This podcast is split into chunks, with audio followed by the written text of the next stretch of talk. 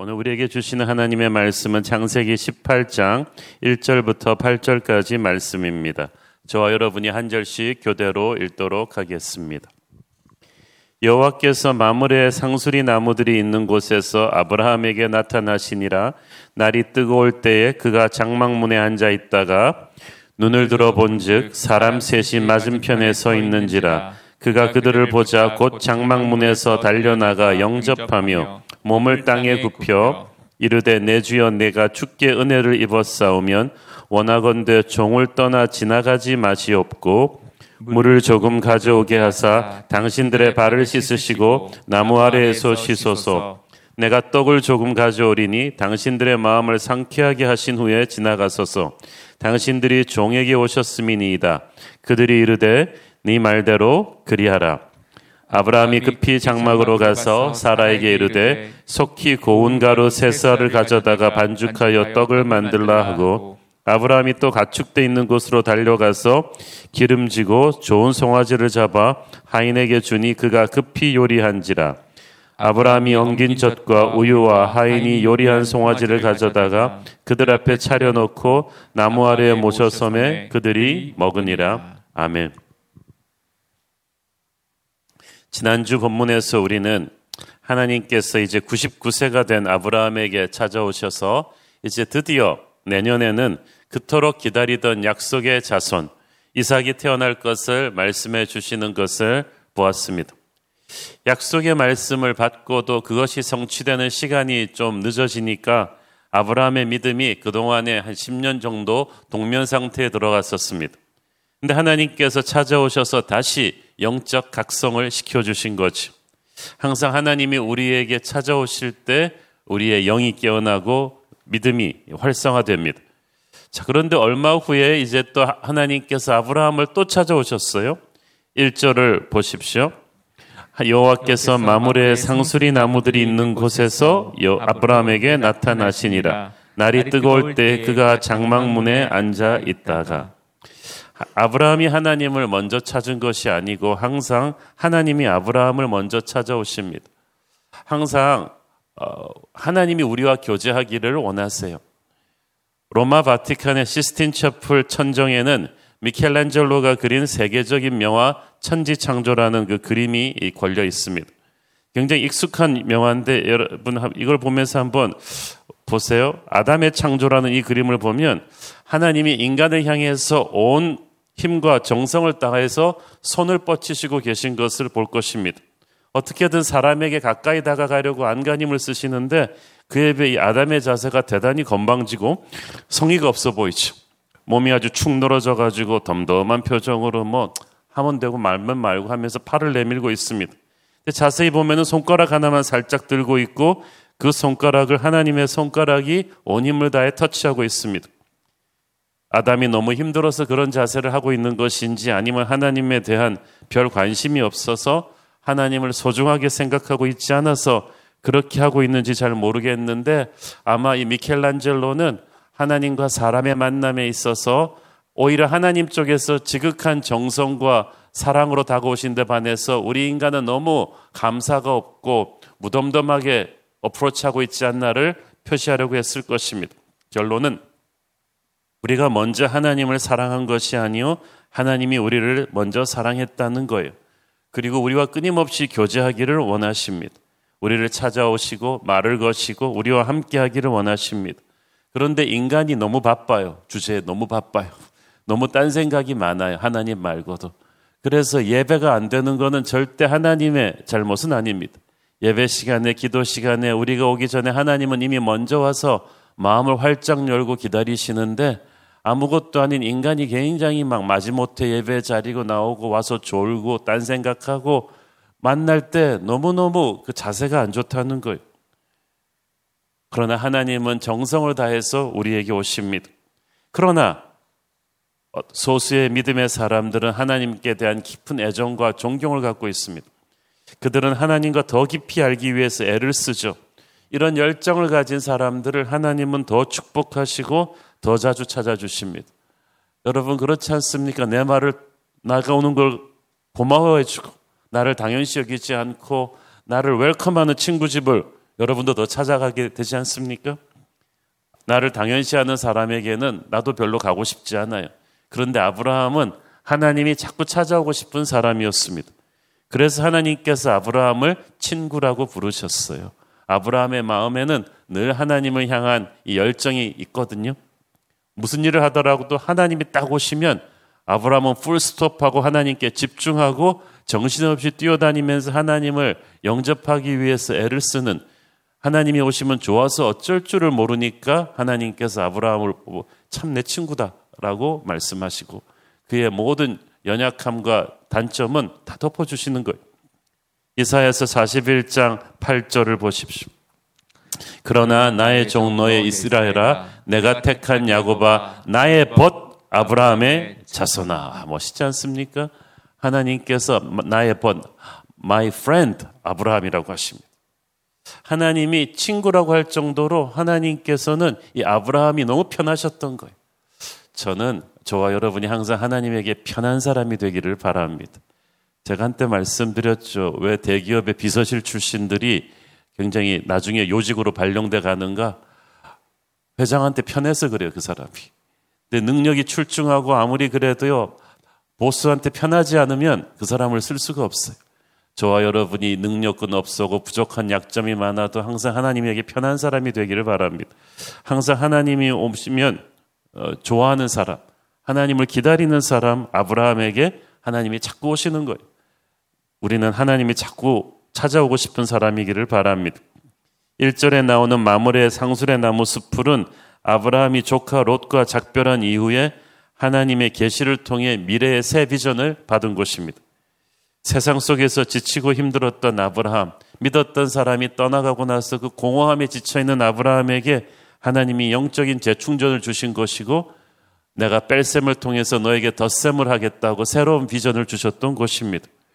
이렇게 믿음의 사람이 항상 하나님을 만나는 특별한 공간이 있어요. 여기서 또 하나님을 만나는 거예요. 저는 우리 새로운 교회가 여러분이 하나님을 만나는 특별한 공간이기를 바랍니다.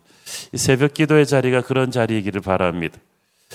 어, 이, 이 앉아 있다가 이절에 보니까 눈을 들어본즉 사람 셋이 맞은편에 서 있는지라 적 그가 그들을 보자 곧 장막문에서 달려나가 영접해서 몸을 땅에 굽혔다고 했어. 원래 더위에 지친 나그네를 영접하는 것은 고대 유목민들의 일상적인 생활 풍습이었습니다. 그런데 아브라함은 단순한 나그네 환대 이상의 제스처를 취했어요. 아브라함은 큰 부족의 어르신 족장이란 말이에요. 손님이 와도 종들이 하지 이렇게 아브라함이 맨발로 달려나가서 엎드려 이렇게 몸을 땅에 굽혀 절하기까지 하지 않습니다. 왜 그랬겠습니까? 하나님이란 걸 알았기 때문에. 아브라함은 이 나그네들을 알아보았어요. 아브라함은 하나님이 오실 때 그것을 감지할 수 있는 영성이 있었어요. 이때까지 항상 모습은 보이지 않고 환상 속의 음성으로 말씀하셨던 하나님께서 사람의 육체를 입고 아브라함에게 나타나셨습니다. 아브라함은 그 하나님을 알아보았기에 내 주여 하면서 몸을 땅에 굽힌 것입니다. 아브라함은 어떻게 금방 하나님을 알아보았을까? 이 세 사람을 가르켜 하나님의 보낸 천사라고 하는 사람도 있지만 천사이면서 동시에 하나님의 임재인 거예요. 그가 전에도 수없이 하나님을 많이 만났기 때문에 아브라함은 하나님의 임재를 금방 알아차렸어요. 성령 충만한 사람은 하나님의 음성을 금방 알아차립니다. 다른 사람은 몰라도 하나님의 사람이니까 알아채는 거예요. 가족은 가족의 음성을 알아듣잖아요. 하나님이 오실 때마다 그의 인생에 느껴졌던 감동과 은혜를 느꼈기 때문에 그는 항상 하나님을 기다렸어요. 하나님을 그리워했습니다. 그러니까 하나님이 오셨을 때 금방 하나님을 느낄 수가 있었죠. 그리고 하나님의 천사 일행에게 떡과 고기를 대접하는 과정에서 아브라함이 오늘 보면은 굉장히 막 흥분하고 있어요. 여기서 막 급히 몇 번이나 6절에 보면 막 급히 장막으로 가서 막 떡을 만들라고 하고 7절에는 또 가축돼 있는 곳으로 그냥 또 달려가서 또 그것을 또 급히 요리하고 그러니까 아브라함이 지금 막 정신없이 좋아가지고 이리 뛰고 저리 뛰고 있는 모습을 봅니다. 여러분 예배에는 이런 정신없이 좋아서 이리 뛰고 저리 뛰는 흥분이 있어야 돼요. 감격이 있어야 돼요. 칼같이 큐시티에 기획된 예배뿐이 아니라 우리가 하나님을 만날 때 이런 신바람이 내가 가진 모든 것을 다 동원하고 싶고 내가 아는 사람들 다 동원해서 함께 드리고 싶은 다윗처럼 옷을 벗고 춤을 추고 싶은 정말 오버할 정도로 옥합을 깬 여인이 정말 1년치 월급을 다 쏟아놓은 향유가 든 옥합을 깨버릴 정도로 계산기 굴리지 않는 하나님을 향해 어쩔 줄 모르는 이 기쁨, 열정, 이것이 아브라함을 축복받는 믿음의 조상으로 만든 것입니다. 여러분도 하나님을 향해서 그렇게 한번 열정적으로 미친 듯이 한번 좋아해 보십시오. 하나님께서 얼마나 여러분을 기뻐하시겠습니까? 3절을 읽습니다. 이르되 내 주여 내가 주께 은혜를 싸우면 원하건대 종을 떠나 지나가지 마시옵고 아브라함은 하나님이 결코 자기의 집을 그냥 패스하지 않기를 원하셨어요. 행여나 가실세나 온 정성을 다해 하나님을 붙잡습니다. 뭐 들어오실 테면 들어오시고 그냥 가실 테면 가시고 바쁘시면 다음에 얘기하죠. 이런 게 아니었단 말이에요. 열두의 혈루병 앓던 여인과 같은 간절함으로 지금 주님을 못 만나면 저는 죽습니다. 주님이 지금 반드시 오셔야 됩니다. 여러분 세상에 다시 없는 기회는 하나님이 내게 오시는 기회예요. 뭐 내일 예배하면 되지 뭐 절대 그렇게 되지 않아요. 왜냐하면 그 시간에 하나님이 주시고자 하는 특별한 은혜가 있다는 거. 절대 이거는 미루면 안 되죠. 아브라함은 세상 딴 건 몰라도 열정적으로 하나님께 다 왔습니다. 이렇게 간절한 마음으로 하나님을 붙잡는 사람에게 하나님이 붙잡혀 주시죠. 시편 145편 18표를 보면 여호와께서는 자기에게 간구하는 모든 자, 곧 진실하게 간구하는 모든 자에게 가까이 하시는 도다. 여기서 all call unto his name. 그러니까 간구한다는 말이 그냥 간구하는 게 아니고 온몸에 목청을 다 쏟아내서 하나님에게 부르짖는 자에게 쑥 가까이 오신다. 4절부터 8절까지 쭉 보면 아까 말씀드렸듯이 아브라함이 정신없이 빠르게 최선을 다해 하나님의 천사들을 접대하죠. 아브라함이 어, 하나님을 섬김에 있어서 잠시의 주저함이나 주체함도 없어요. 굉장히 적극적입니다. 하나님을 보자마자 총알같이 그 어르신이 달려나가서 대북 쪽에 족장이 달려나가서 다른 사람 시키지 않고 자기가 달려나가 영접하고 빵과 고기 준비하는 것도 즉시 합니다. 최고의 것을 금방 내오라고 합니다.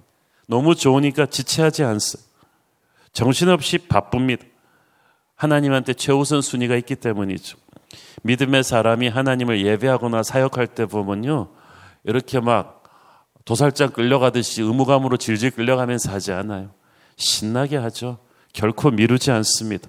형편이 좀 더 나아지면 덜 바빠지면 하겠다고 하지 마세요. 죽을 때까지 그런 날은 오지 않아요. 마음의 문제인 거예요. 여러분이 하나님의 일을 할 때, 아, 좀 짜증이 나고 의무감이 생겨, 벌써 첫사랑이 식은 거예요. 믿음의 뭘 활성화시키기를 바랍니다.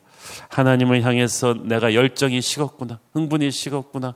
하나님은 항상 내게 최선을 다해 오시는데 나는 이렇게 매너리즘에 빠진 예배와 헌신을 드리고 있는가? 우리는 아브라함을 보면서 이걸 회개하는 거예요. 아브라함은 바로 지금이 은혜 받을 때요. 바로 지금이 구원의 날인 것을 알았어요. 하나님께 은혜 받을 기회, 하나님께 최고를 드릴 기회가 언제나 오지 않는다는 것을 알았던 거예요. 그래서 믿음의 영웅들은 보면은 미루지 않아요. 바로 그 순간에 마지막인 것처럼 모든 것을 쏟는 예배를 합니다. 모든 것을 드리는 헌신을 하죠. 즉각적으로 반응합니다. 여러분도 하나님을 만나는 기회에 뭐 뒤로 미루지 말고 남겨두지 말고 최선을 다하시기를 바랍니다. 기뻐하시기를 바랍니다. 언제 또 여러분이 건강해서 주의 일을 하겠습니까? 최선을 다해 그걸 쏟는 거예요. 자신이 공주처럼 귀히 여기는 아내 사라한테 막 빵을 만들라는 거 밑에 종들이 해도 되는 걸. 또 가장 좋은 송아지를 하나님께 대접하고 아브라함은 그냥 정신이 없어요. 파격적인 거룩한 낭비를 하는 거예요. 진짜 하나님을 사랑하는 사람. 그뿐이 아닙니다. 아브라함이 얼마나 겸손히 섬깁니까? 8절을 보십시오. 아브라함이 엉긴 젖과 우유와 하인이 요리한 송아지를 가져다가 그들 앞에 차려놓고 나무 아래에 모셔 섬에 그들이 먹으니라. 여기서 모셔 섬에라는 말을 보세요. 아브라함은 엄청난 재산과 무리들을 거느린 대족장인데 천사들이 식사하는 동안 마치 하인처럼 공손히 서 있었다. 자기가 그냥 웨이터가 된 거예요. 최고의 대접을 하면서도 아브라함은 어떤 대가를 요구하지 않았어. 그냥 겸손히 서서 하나님을 섬길 때 그 무엇보다 겸손해야 합니다. 어떤 사람은 하나님을 섬길 때 굉장히 오만하게 섬겨요. 하나님의 일을 하면서도 자기를 과시하려고 하죠. 눈에 띄는 사역, 편한 일을 하려고 해요. 그러나 진정한 섬김은 겸손한 섬김입니다. 우리가 하나님을 섬길 때 겸손하게 해야 됩니다. 내일 내일 따지지 말고 바쁘다고 핑계 대지 말고 정말 겸손히 나는 무익한 종이다라는 자세로 하나님을 섬기는 것입니다. 하나님께서는 이런 아브라함의 정성 어린 섬김을 기쁘게 받으셨어요. 그래서 5절에 보니까 그들이 이르되 네 말대로 그리하라. 하나님이 너의 섬김을 받으시겠다는 거죠. 대충 드린 예배를 헌신을 하나님이 받으시는 게 아니에요.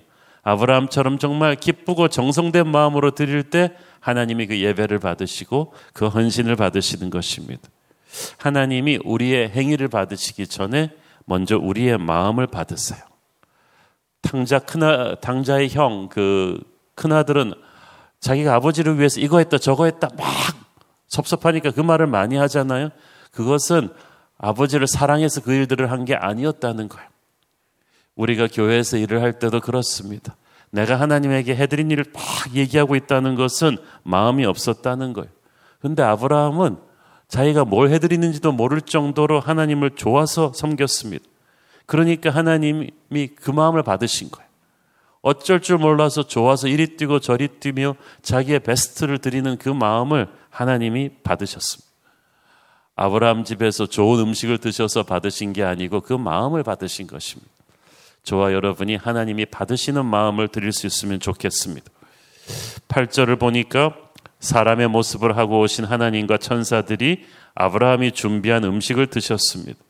성경에서 하나님과의 교제가 이렇게 먹고 마시는 것을 통해서 많이 이루어졌죠. 예수님께서도 병자, 세리, 나병 환자, 가난한 사람들과 함께 식사하고 교제하셨습니다. 십자가에 못 박히시기 직전에도 성만찬을 하시면서 우리에게 하늘의 축복을 누리게 하셨어요. 우리의 스토리를 들어주셨습니다. 이때 세상에서 경험할 수 없는 놀라운 그 은혜가 임했잖아요.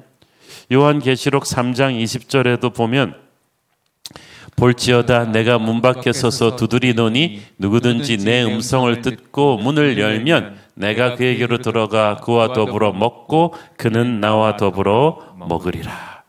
예수님께서 우리를 친구로 대해 주시고 우리와 함께 식탁 교제를 하신다. 아브 하나님의 이 새로운 식탁 공동체가 아브라함에게 깊은 감동을 주었습니다. 전에도 하나님께서 여러 번 아브라함에게 환상으로 말씀하셨지만 직접 사람의 몸을 입고 오셔서 함께 음식도 드시고 하면서 아브라함과 친근히 교제하신 것은 처음입니다. 존경하고 멀리서만 느껴졌던 하나님이 아주 가깝게 훅 들어오신 거예요. 어, 많은 신학학자들은 이것은 구약 성경에 나오는 예수님의 모습이 아닌가라고도 생각을 합니다. 아브라함은 어, 전에 없이 새롭고 어, 친밀한 하나님을 체험하게 되었습니다. 요배 고백처럼 내가 전에는 주께서 대해서 귀로 듣기만 하였더니 이제는 눈으로 주를 배움나이다. 이 고백이 이제 이루어진 거예요. 하나님은 아브라함의 하나님처럼 우리 가까이에 친근하게 계시는 분이십니다. 고대 그리스 신화에 나오는 이방신들처럼 인간 세계와 동떨어진 무섭고 포악한 변덕스러운 신이 아니십니다. 아브라함에게 오신 하나님은 인격적이신 분이시고 늘 우리와 동행하시고 말씀하시는 분이십니다. 우리가 외롭고 힘들 때 손을 잡아 주시고 절망의 밤을 지날 때 격려해 주시고 길을 헤맬 때 길을 찾아 주시는 분이시죠. 오늘처럼 사람의 모습으로 오셔서 우리와 이야기도 하시고 음식도 같이 나누십니다. 아브라함은 그 하나님을 생생히 체험한 것입니다. 저와 여러분도 추상적인 개념의 하나님이 아닌 인격체이신 하나님을 생생히 체험할 수 있는 체험이 있게 되기를 축원합니다. 어, 예수님을 통해서 우리 인간이 하나님을 그렇게 만나게 되었어. 요한일서 1장 1절에 보면 태초부터 있는 생명의 말씀에 관하여는 우리가 들은 바요, 눈으로 본 바요, 자세히 보고 우리의 손으로 만진 바라. 그 주님이 우리 안에 살아 계세요. 우리의 하루 순간순간마다 찾아오시고 말씀하십니다. 영적인 성장이란 뭐냐? 하나님이 내 안에 계실 수 있는 공간을 더 크게, 더 넓게 내어드리는 거예요. 하나님이 내 삶의 구석구석에 관여하실 수 있도록 항상 모든 일을 주님과 의논하고 주님께 조정관을 내어드리는 것입니다. 그리고 하나님이 언제든지 임재하실 때 아브람처럼 후닥닥 뛰어나가 반응할 수 있도록 나를 다 하나님한테 딱 맞춰 놓는 거야. 그죠? 하나님은 한낮에 태양이 내려쬐는 그 시간에 아브라함이 장막에서 쉬고 있던 뜻밖의 시간에 갑자기 아브라함을 찾아오셨어요. 하나님께서는 오늘도 갑자기 우리를 찾아오실 수 있습니다. 한참 사람들과 떠들썩하게 점심 식사하고 와서 사무실에 앉아서 여러분이 비몽사몽하고 있을 때도 주님의 임재는 턱 임할 수 있는 거예요. 중요한 것은 우리 삶의 모든 순간에서 하나님을 만날 준비가 되어 있는 거예요. 하나님이 오시면 아브라함처럼 모든 걸 풀스톱 시키고 정신없이 뛰어나가서 나의 베스트를 드리며 그분을 영접할 수 있는 믿음, 그 믿음을 가지고 있다면 우리는 결코 외롭지 않을 것입니다. 하나님을 사랑하고 그분의 음성을 갈망하고 아브라함의 하나님을 늘 생각하면서 갈망하고 기다린다면 저와 여러분은 오늘도 하나님을 체험할 것입니다. 기도하겠습니다.